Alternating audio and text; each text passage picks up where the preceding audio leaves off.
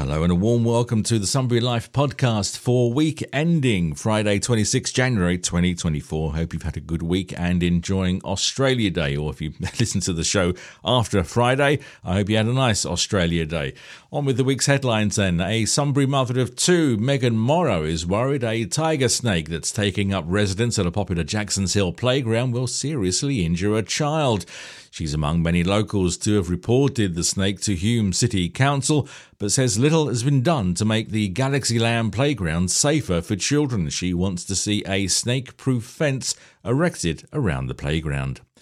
Ahead of Hi-Quality's first online community forum, where the firm will outline its vision for a waste to energy plant in Bulla, Sunbury Life contacted local Hume City Council representatives and MP Josh Bull for their views on the proposal.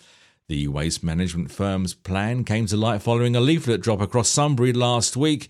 The company has yet to submit a formal planning application to the council and other regulatory authorities. You can read the full story on sunburylife.au. Organisers of Sunfest are calling on people far and wide to join its annual Grand Street Parade that will wind its way along O'Shaughnessy Street on festival weekend, Saturday, Sunday, 16 17 March. In past years, community groups and organisations have joined the parade in costumes and uniforms against the backdrop of rhythmic beats and sirens and lots of music and mayhem, and it's all jolly good fun.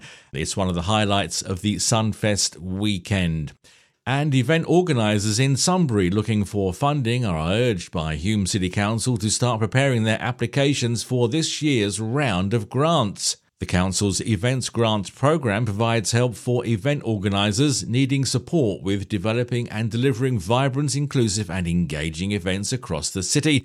The value of grants ranges from $2,000 to $25,000.